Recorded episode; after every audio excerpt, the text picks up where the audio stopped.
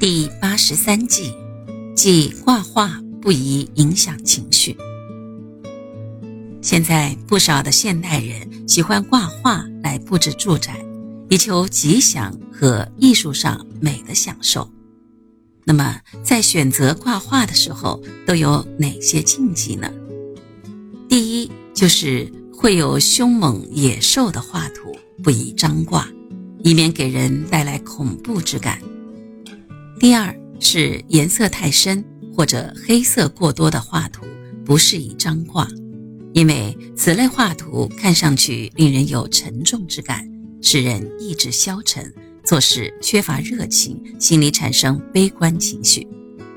第三是超过一幅的人物抽象画图不宜张挂，否则会使家人的情绪波动反复，心理产生不平衡，甚至导致神经过敏。第四是画有夕阳西下的画图，也不宜张挂。第五是已故亲人的大头画像，不适宜长期张挂，因为它会使你增加心理压力。那么，到底哪些款式的画图适合张挂呢？下面我们就根据求取吉祥的原则，和大家来说一说。首先是绘有三条金鱼的金鱼图。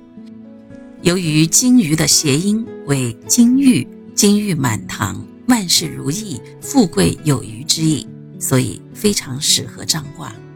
另外，还有会有九只羊的九羊图，九是谐长久之久，阳谐阳气之阳，而泰则因有九阳春泰，寓意吉祥美满、富贵长久。还有是美丽柔和的风景画，像日出、湖光山色、牡丹花等等，可以悬挂在大厅之中，在使人欣赏的时候产生松弛舒适的感觉。另外，民间的画图像吉祥如意、百鸟朝凤、鲤鱼戏水、猴王献瑞以及百鸟图等，都有吉祥之意。